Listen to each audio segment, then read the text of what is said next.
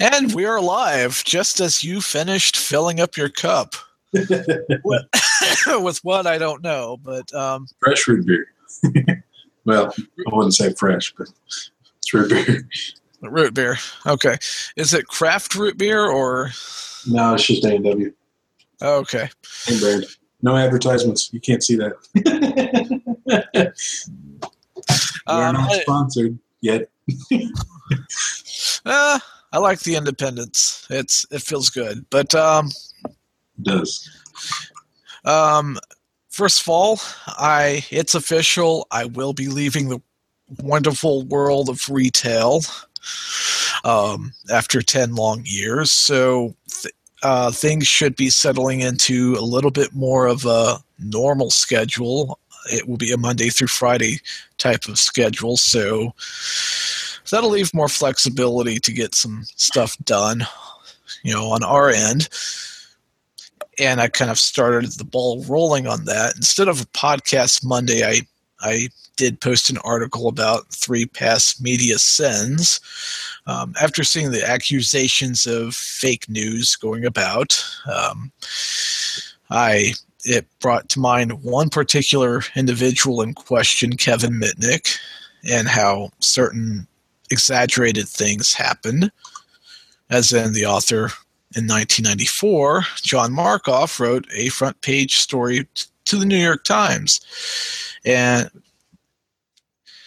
and some of the claims kind of made were exaggerated. One of them being he allegedly attempted to break into a computer system for a bank to create create a and publish a false press release.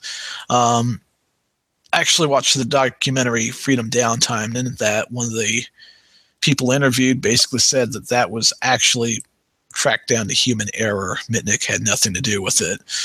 Um, there were all there were also claims that Mitnick was the FBI's most wanted computer hacker, which is was actually false. He was on a U.S. Marshals poster, but that's not quite the same thing. So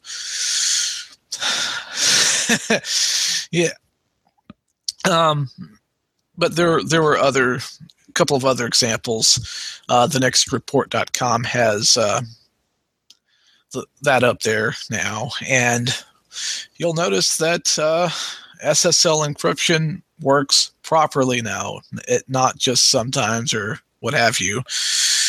Um, finally got that working. So you got to have the right plugins and prevent prevent the htaccess file from being edited behind your back which is what was happening. So uh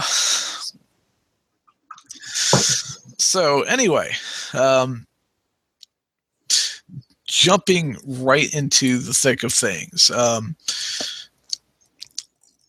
and this is kind of a month old by now, but still interesting nonetheless. And in this election year where everything's just topsy turvy, this little tidbit came out. you know, where where ha- you have the feeling that it's almost like it wasn't supposed to happen, but it did anyway. that kind of feeling. Um, it's that's the funny feeling that most developers get when they're looking at their code. There's a meme out on the internet, and I can I can share it here in a minute. But it's it says um, something about uh, like you're looking at this code. I, wrote, I just wrote this code, and it's not working, and I don't understand why. And then afterwards, the code works, and I don't understand why.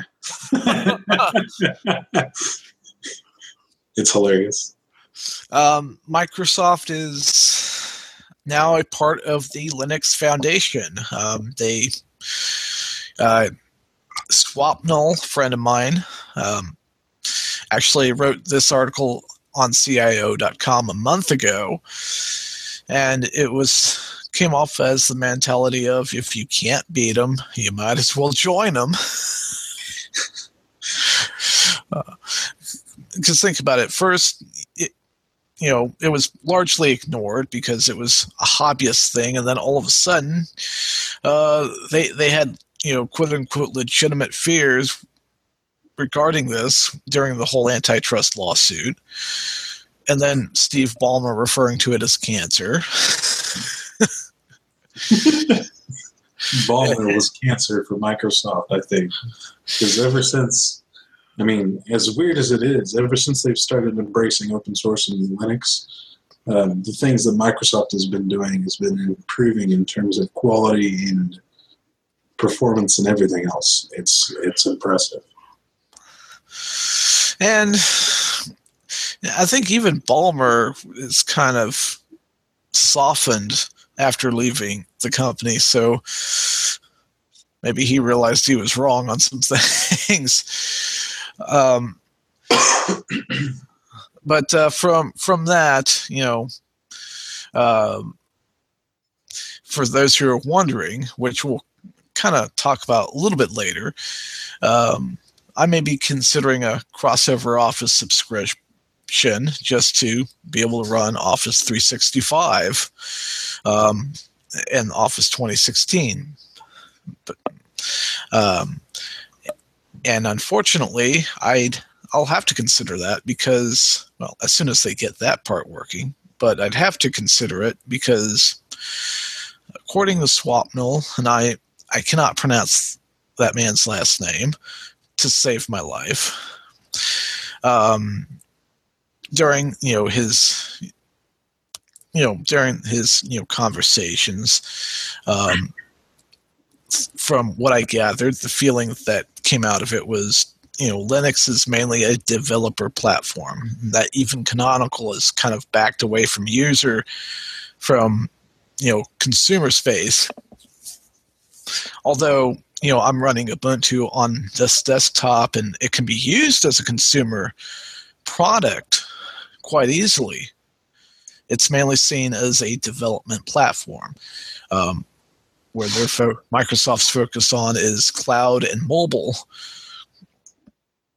and and you know the side note. Did you see the um, video regarding the um, computer as a prototype with a Qualcomm processor in it with uh, Windows um, 10 64 bit and ARM build of it?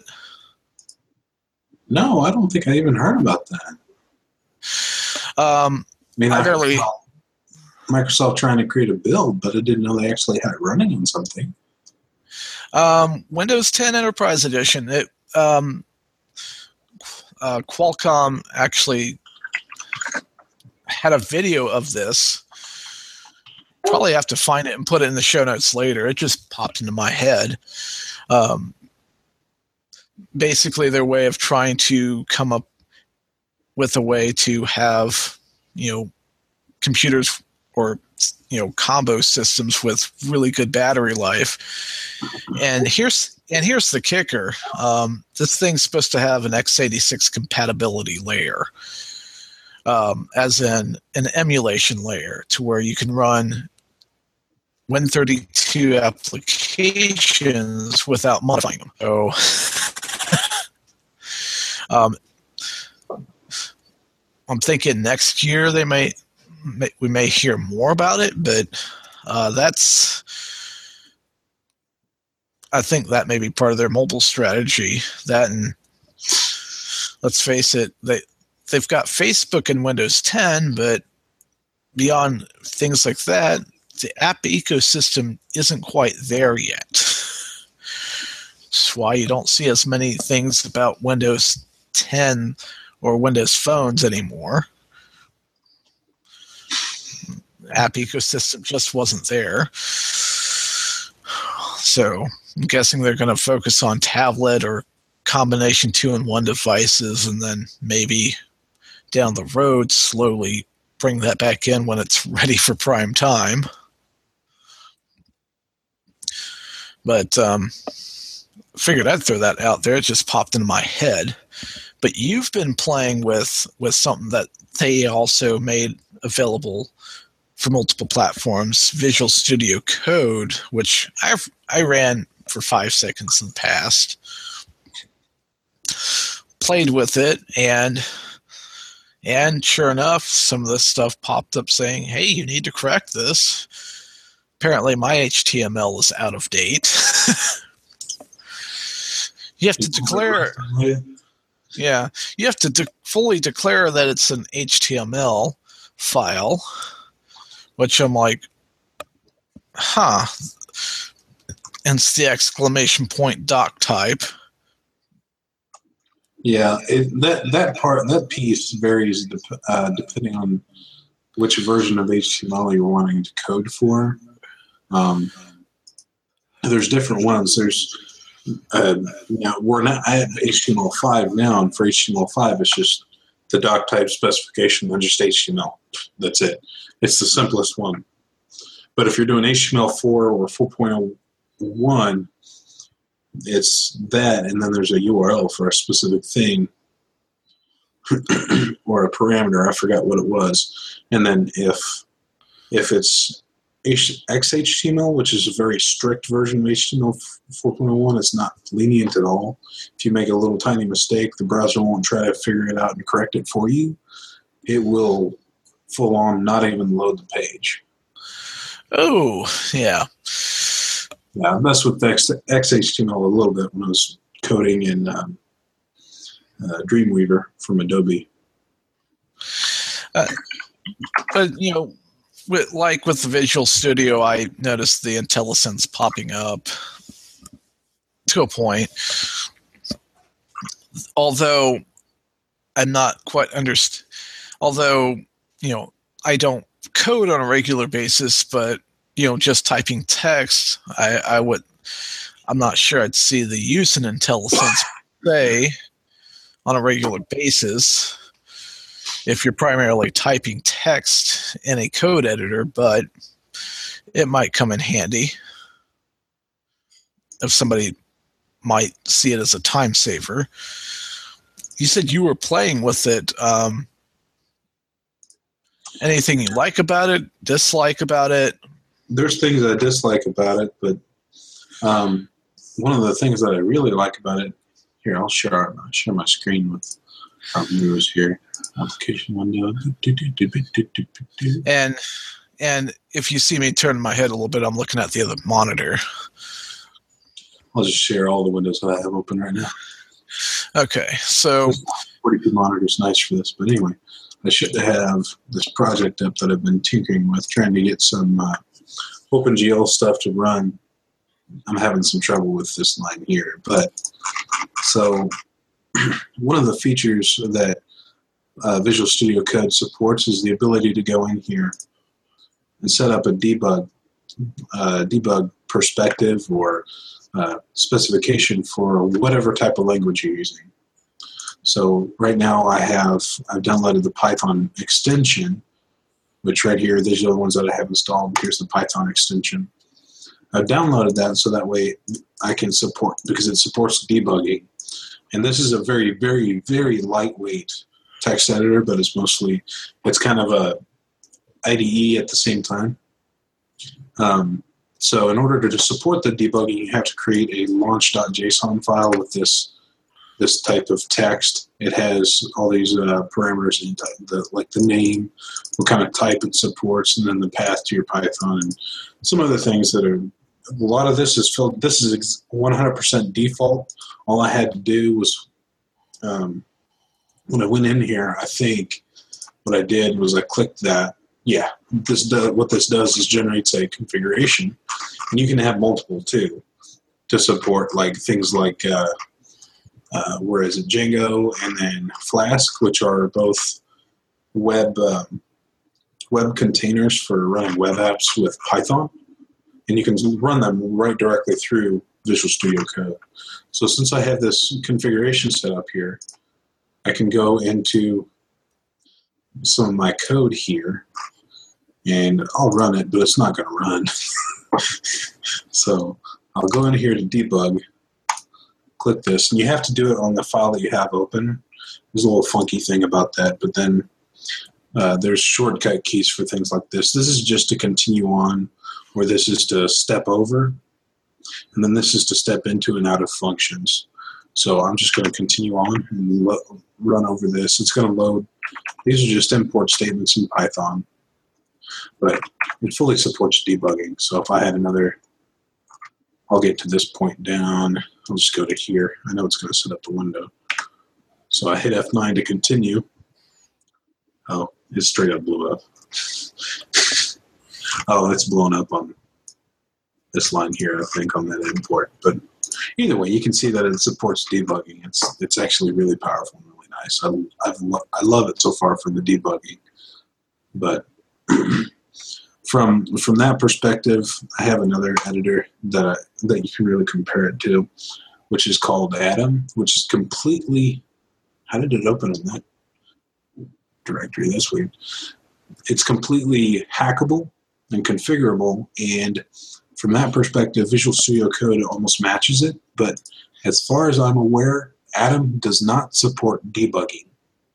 So that's that's the one thing that I like about this compared to Atom, which I've used a lot recently at work. So, but that's my perspective on. I, th- I think it's actually very powerful. And it's oops, I threw my keyboard there. It scared me but I think it's uh, I think it's pretty pretty powerful, and it supports multiple languages too. It supports more things than just Python. You can also debug JavaScript once you find the extension and stuff like that. It also has uh, Git support built in, right? Because I, I didn't know that, but this project that I have here doesn't have uh, uh, Git. Um, it isn't loaded into Git right now. I do have a project that I was messing with at work with this. I can pull it in actually.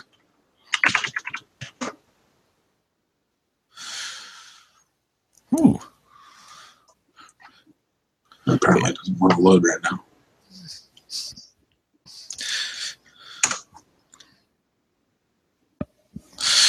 But so for for those who just want to you know crank out code, it might be something worth looking at. Oh, absolutely.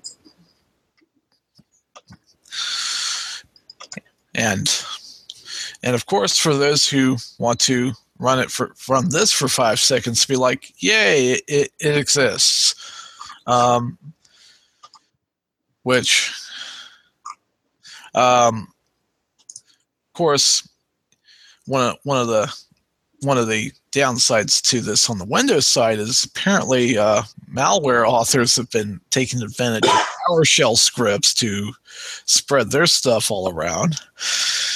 But hey, at least it's available on Linux too. As an alpha build, so not everything's there. I managed to get it installed, ran it. Yep, there's the copyright notice, and I'm in a PowerShell session. I'm like, yay. And then I exited shortly afterwards because I saw no point um, in it um, unless, unless you have it feature complete enough to where you just change your default shell to PowerShell. But interesting anecdote is that on uh, Ubuntu on Windows, you can actually run that session through a PowerShell session too. So, um, kind of cool, I guess. But because uh, basically, when you're when you're running Bash on Ubuntu on Windows, it's you know you're basically you click the link and bam, it pops up. It's basically a glorified DOS window jumping into a simulated Linux session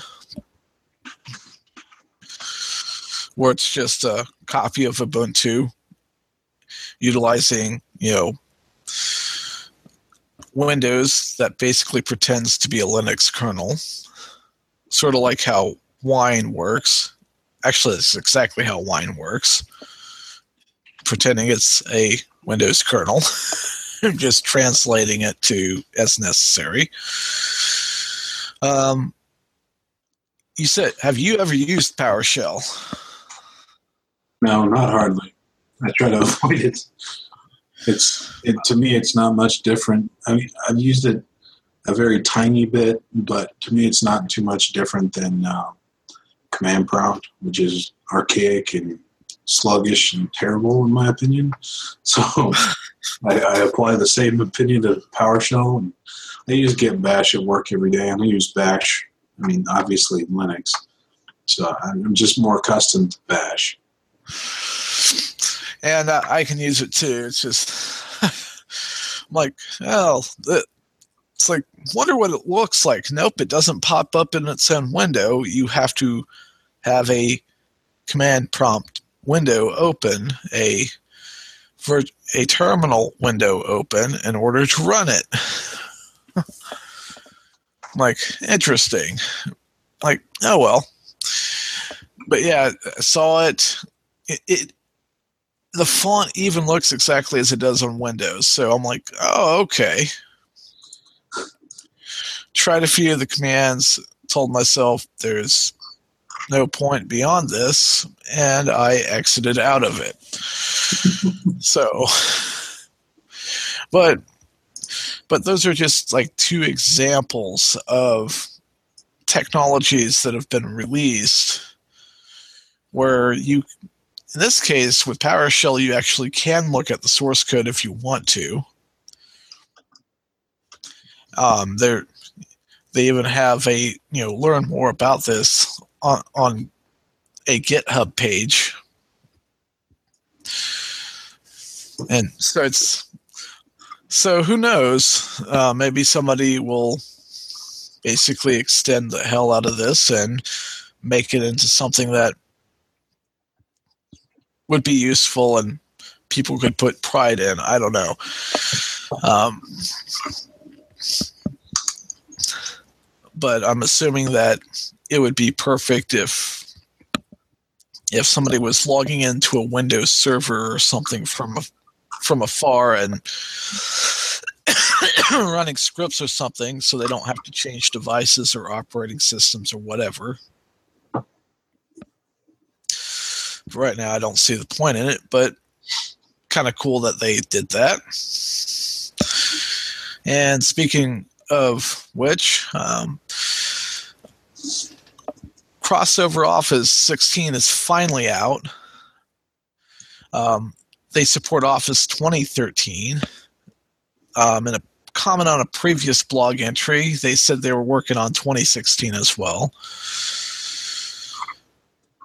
And that's you know part of the reason why I'm considering it because uh, Word I don't mind. Um, I use Outlook a lot too and I, you know, I like being able to just stay on the same system without jumping back and forth between systems all the time. But um, are, are you a 365 subscriber? No, I don't hardly use Microsoft Office. If I need any document editing and stuff like that, I primarily use Google Docs actually because it's simple and easy. The, the only place I use Microsoft Office is at work, and that's because it's already installed on my PC at work, so I don't need I don't need to worry about that. Like, do they do they use an enterprise edition of like 365, or is it just no? It's stand- 2010 right now. Ah, uh, they're pretty archaic. We're still running Windows 7, Jim. Well, Which I guess is not necessarily a bad thing. Nah. Other than the fact that it's Windows. right. Right.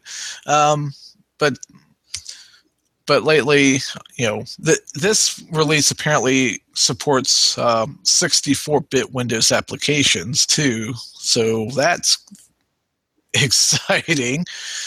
Um, and and like I said, I I don't mind uh, Microsoft Office at all. It's they they've improved that product greatly, and I still you open up LibreOffice. I use Google Docs as well. I'm kind of a hipster when it comes to software, I guess. Um, but yeah, there there I know there there are some out there who like use Ubuntu or desktop Linux and are like, well, I, I want Office compatibility too, and what have you. And I'm, and again, if I if it comes to getting a subscription to crossover which i i had a free one for like a year because somebody wanted me to review something called uh, iMagic OS or something like that, which was custom customized KDE three on top of Ubuntu based and all that good stuff. That was years ago, hmm. and and basically, I was trying to find out if if them selling a copy of it and quote unquote including a copy of crossover office was legal um, it was more of a gray area. Because what what the guy would do is if you purchased a copy of this thing right he would turn around use some of that money to get you an individual license to crossover and the key would wind up in your email and everything else because it was being touted as you know consumer friendly you could run your windows apps and all that good stuff. I don't think it's i think this thing is defunct now. I can actually look pretty quickly if it is or what not. was the name of it again? iMagic os right.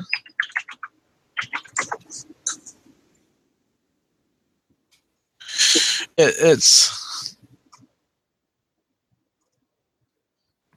Oh my God, that website still exists.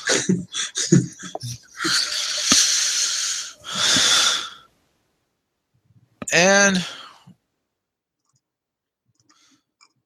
and it's has nothing to do with that. But I guess the video it, site is what it looks like now. Yep, I think it is gone now. Yep, I think it's gone now. like the I'm Magic OS 10 page still pops up.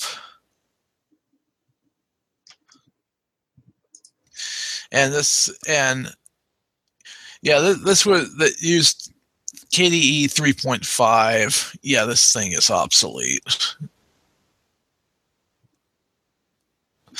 yep, it, it's done. Um, but yeah, it was semi controversial at the time, and and then it just basically disappeared. I don't think people were really interested too much in doing that because really, if they wanted to, all they would have had to have done was install Kubuntu and then purchase a crossover subscription. But I looked at it. Interface looked somewhat interesting, but I never really could get myself into it or anything like that at all. But like, you know, have you ever tried crossover? No, I've never used it actually. I've used I've used Wine in the past to run some games and stuff like that on on older versions of Ubuntu, which would have been 10.04 now, I think, is what I was trying to run it on. Either that or 11, 11.04. It's been a while. It was when it, it was before Unity, before the days of Unity. So. Oh yeah, yeah. I I I ran I run Wine when I when I try to levelate the audio because because the Linux edition which was targeted for Ubuntu 9.04 or something like that. And basically, the code was badly maintained on that front, but it, but it's, uh, but the Windows binary does work fine on Wine on this edition of Ubuntu. It still works, but um, And, and actually, I remember emailing the people behind it saying, "Look, uh, is there any chance that the source code of this can be opened up so that people can maintain this?" And I was directed towards somebody from, you know, some other software company, and being told you'll be wasting your breath. And then the guy said, uh, "Yeah, yeah, we're, we're we've been talking about that," and that was over a couple of years ago which which tells me that I was told that just so I would go away. so I may be contacting that person again, saying, you know, a long time ago, I asked about this. Are there any updates on this? If not, what would it take for it to happen? Um, uh, because let's let's be honest, a lot of that stuff, yeah, you could probably do in Audacity, but it saves so much time and and so much effort. And since they're not, you know, maintaining this thing anymore, why not just release the source code and let other people mess with it and just keep it up to date. But that's yeah, that's my two cents on that. Anything else development wise you've been doing or not really? Not really, just kind of tinkering with some trying to get OpenGL working with Python and kind of figuring out how uh, that works.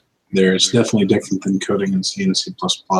Um, but other than that, I've been I've been fooling around with a project to keep my mind, or yeah, fooling around with the project to keep my mind up and going. And it's called uh, if if you want to get into code, it's all mathematical problems that can easily be solved with code, and then they progressively get easier. It's called Project Euler. Okay. And it's uh, it's really nice. You can just you don't have to register if you don't want. You can just go in and look at the problems and then uh, do one, and then there's there's solutions online to check to check to see if what you've done is actually correct. Like the first the first problem is really easy to do. It says if we list all the natural numbers below ten that are multiples, multiples of three or five, we get three, five, six, and nine the sum of these multiples is 23. Then it tells you do the same thing for the multiples of 3 and 5 for all numbers below 1000. So you just can write some code to do that pretty simply. Well, that's uh, and that's basically a good way of uh, keeping a developer's mind sharp and and improving their math skills in terms of understanding and implementing rules. Oh yeah, because that because I mathematics that's I think the biggest secret of it. Even though I lost the, most of that base a long time ago, is the biggest secret to mathematics is it may seem arcane to a lot of people or like magic, but uh, and that that if you are not good at math, you can't code. That's not true. That's not true at all because I had trouble with higher level um, calculus type mathematics, and if you can get if you can get past, some of the basics of calculus and some of the um, basics or some of the advanced math, if you can get through the classes, once you keep practicing with it, you'll definitely get better. And it's some of it comes real easy, and a lot of it's just concepts. So now, now I still can't do a proof to save my life. I try to do like uh, proof, like I can say that to get to get a for for example the Fibonacci sequence. I don't know if you're familiar with it. It goes one, two, three, five, eight, uh, 13, 21, 34, 55, and so on and so forth. There's actually a calculation that you can do to get that. And 100% proven all the way through. And there's there's a proof to do that, but I can't do it at all. And, and the the big secret is know what the rules are and how they function. And in the case of programming, code it properly. In terms of calculations, that's what the system is there for, is to do that heavy lifting. So, so if you know the what the rules are supposed to be, and you know how to implement that, you can just basically tell the computer, "Okay, I want you to do this for me." Um, basically, that's that's that's what it boils down to. There's there's a site out there that um, there's actually tutorial videos on YouTube. I, I've only looked at a little bit of them. And it really doesn't benefit me much, but for someone who's trying to get into programming and who's just interested in it and wants to kind of learn about it, it's it's excellent for getting into it. And it it's called Automate the Boring Things with Python. And what it does is it's a guy that's just kind of talking about programming in general and stuff like that. And that how programming, simple programming for stuff like this, which doesn't have to be math heavy. It's usually you're better off if you have a great understanding of mathematics and stuff like that. But uh, what it's trying to tell you to do is that there's things that you do in your everyday life, especially if you're an office worker, you're sitting at your desk, you're doing doing something, or if you do a lot of calculations, or if you do a lot of uh, repetitive tasks. He suggests that instead of repeating those tasks all the time, especially if they can be done by a computer, write the code to do that. Because then you can go in and say, hey, I have this program, regardless of how well you've written it or whatever, as long as it accomplishes the task, that's the end, that's the end goal. If you can go in and you can code this, then you're automating all those tasks that you normally have to repeat every morning or every day or whatever it is, this particular day. You go in and do that, and then boom, you've saved yourself a ton of time that you can sit there and either not do anything or learn more about programming if you really get into it. It's it's extremely beneficial. It also teaches you to be lazy. oh, that's just a benefit. Oh. no. no. And, and and speaking, and of all the things, oh crap, oh, I'm echoing. I hear myself in my headphones, or I heard myself for a second there. I think it's gone now. That's good. Um, I recently upgraded my router. It is plugged in and it's doing its thing. I was, and it has something called ReadyShare, where you plug in something in the USB port and you can share it throughout your network. Of course, it's aimed at Windows, but there's a way of getting it opened up in Linux as well. And I don't believe I have this mounted because I probably don't have it mounted at all. Does it create it as a network file system or does it create it as a Samba share? It, I I had to do it through Samba, and I don't remember what the I don't remember what it was, but that's all right because I don't really I have plenty of disk space here. It's just if I want to zap it somewhere. It's good for having a centralized backup location, especially if you have a lot of PCs. Oh yeah, and and plus, I and fortunately, it's not one of those versions of Netgear routers that's vulnerable to um, rogue scripts either, because I actually tested that and like, nope. Give me a 404 error message, which told me that nope, it's not vulnerable. It, the Nighthawk, some of the Nighthawk routers are vulnerable to this thing, which is bad. I'm like, which is good thing I didn't go whole hog on upgrading to a super high powered smart router. This is more of a lower end smart router, which because it, it kind of listed its MIPS processor, not very much RAM, but don't need that much RAM for it. especially if you don't if you don't really push it that hard. I just needed something that has a bit better range. So, and so far it seems to have better range, at least better speed for wireless. Because the one I had plugged in was like had it since 2011. It was over five years old. So figured after that much time, I better update it before malware hits it and destroys it. uh, I don't know what I'm going to do with the old one. If I just use it as an access point or what in another room, but there'd be no point. Or if I just set it back to factory and just give it away at at Salvation Army or something. But but yeah, I, just the concept of being able to share that stuff, and I think has a 5G band too. It's dual band, so I haven't connected it to the five gigahertz, anything to the five gigahertz at all. I because I'm not going to really get that much higher speeds where I'm at. So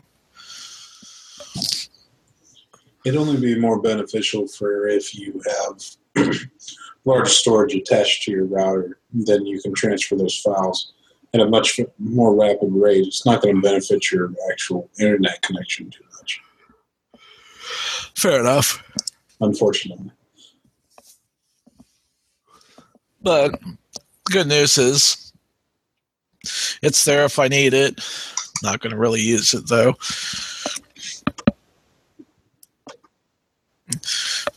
Like there's there's no benefit for it, but figured it would have a little bit better range. At the very least, a little bit more powerful. Some point I'll I'll down the road I'll get something that can, you know, practically go for almost an entire block or something. if if such a thing exists. Or just get one of those extenders and and call it a day.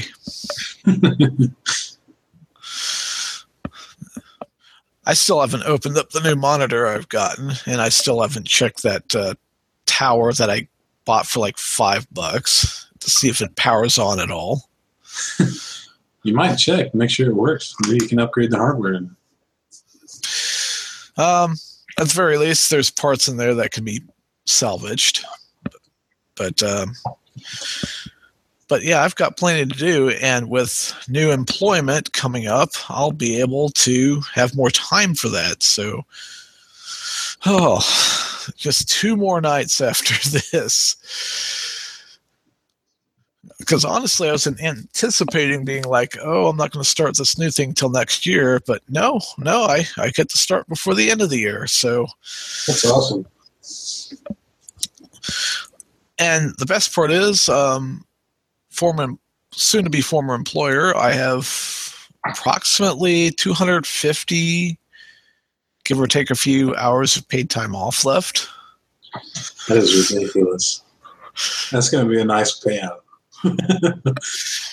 well, what had happened was I had two weeks of vacation from last year that got converted to that. So, so, I was still accumulating that from the beginning, the others from the beginning of the year, and it was then just made available to me right as you know those 80 hours were converted over. And then I went on vacation couple times, but it wasn't for. It was you know onesies, twosies. It gave me you know. I timed it right to where it didn't take too terribly many hours. But in the meantime, I didn't use much of the other PTO I generated. So, what wound up happening is I have this much now. I thought I would stop accumulating but I guess it's it depends on how many hours you worked as well. So, and if I had gone to where I didn't start until next year and didn't end until next year, what would have happened is 80 of it would carry over, and then the rest would have been paid out first check in February. Well, I didn't want to wait for that to be split up, so I timed it just right. my my timing was fantastic on this. So I'd say so. The the final pay won't happen till the end of the month, but but by then I'll already be having some income from the new job. At least I hope so. Or at least, you know, basically get on the payroll so that the ball can get rolling so that when I get the final pay, um, then I'll be able to figure things out. I also have to figure out 401k, health savings account, getting those moved over, or what to do with them. Health savings account will be with me for the rest of my life. I just won't be able to contribute to it anymore unless I have a qualified high deductible plan. Mm-hmm. And new employment, there's like they pay four dollars and twenty seven cents an hour towards all of that, meaning I get to keep more of my pay in the end. So, so in all honesty, if I really wanted to, I I'd have to probably find a way to change custodians and the whole night and yards and go from there and be like, I just want to change my custodian because I'm in a new place of employment and call my current custodian, go, okay, how do I go about this? And and then go from there. Because oh man who knows? It might even be automated, which will make my life easier. Because like what what'll happen is whatever is left goes into a retirement fund, basically, because they can't give it to you directly because of the nature of that type of employment. But it, it's it's a pretty swell thing. So I'm looking forward to more future episodes we'll definitely be able to get together more on the weekend when I'm not, I don't have to work and you don't have to work. And we can maybe even crank out a couple episodes instead of just doing one at a time. And oh yeah, spend a little bit more time on planning things too. Oh yes, and definitely get to experiment with this thing. That an HDMI adapter? Uh, USB to VGA actually. Oh, okay. Um, because like my friend Randy, I want to see if I can have like monitors stacked on shelves or something. And no, he literally, um, he literally at his office, um, you know, has like the, you know, in front of him it is a big monitor. To the sides or more monitors. On the top or more monitors. it's insane. That does sound insane. Yeah, I, I suggested to him to because he has like these expensive um, VGA adapters, not like this cheapo thing that um, it's probably only meant for like one or two monitor additional monitors. Might not even work with two. That would be my worry. yeah, because um, he he plugged you know he was able to have like six monitors or so with the ones he had which is why I suggested to him to use a powered USB hub, one that plugs into a wall outlet for additional power, and see if that works. Because if it does, that'll put less strain on a power supply, meaning the power supply won't fizzle out on you. which I think that may have been what happened to one of his systems. Mhm. Um, because one day it quit powering on, and then then I looked at it and nope, the power supply was shot. And I'm like, hmm. And thinking back now, I'm thinking that put too much of a strain on it. Which is why I've been thinking about upgrades on both towers, but and there are four gigabyte video cards out there that can operate on a 300 power watt power supply. But even that would be pushing it. so um, at some point I'll have to get newer equipment and relegate the older equipment to something else. But that's I haven't crossed that. br- I haven't arrived at that bridge to cross it yet, so that'll be a little while. Yeah. But um, I guess better end this show before we both fall asleep, though. It has been running for a little bit. yes, it, yes, it has. Um, any any future plans, ideas? Um, because uh, as of seven a.m. Saturday morning, uh, most Saturdays, sun, most Saturdays, definitely all Sundays, I'll have a lot of time free. I'm not sure. We'll, bo- we'll definitely have to put some time into like bouncing ideas off back and forth. Like, I'm running thin right now because my brain's been focused at work all day, so it's kind of fried right now. Oh my goodness! So usually when I come home, I like to just fizzle out and let my brain go dead for a little bit. Oh, absolutely. Um, before we go, I want to give a shout out to Curtis because he did the one thing that kind of surprised me. Pleasant surprise. Um, he is going to be studying computer science. So, um, the the the message regarding mathematics and software development you don't have to be totally super good at high level math. That's what the machine's there for. You just have to know what the rules are and how it's supposed to work and how to write really, really decent code in order to. Um, because if you can do that, the computer will do the rest of the work for you. But I hope you do well in that. That um, That Being- happy belated birthday. Don't forget that. Oh, oh, absolutely, absolutely. Happy belated birthday to you, man.